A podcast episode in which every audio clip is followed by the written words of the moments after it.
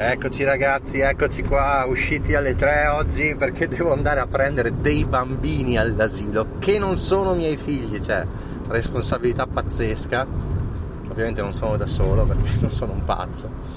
però è una responsabilità pazzesca dei bambini di 4 anni e quindi voglio esserci anch'io perché sennò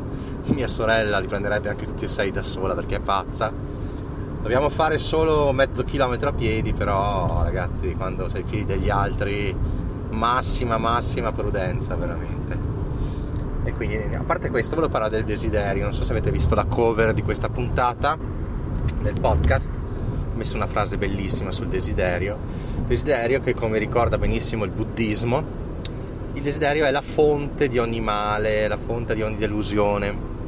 e siccome io sto leggendo libri da fricchettoni sulla legge di attrazione, chiediti sarà dato, uh, magnete, uh, energia, tutte queste cose col pensiero positivo, new age, insomma sto leggendo queste cose come sapete, però le leggo con la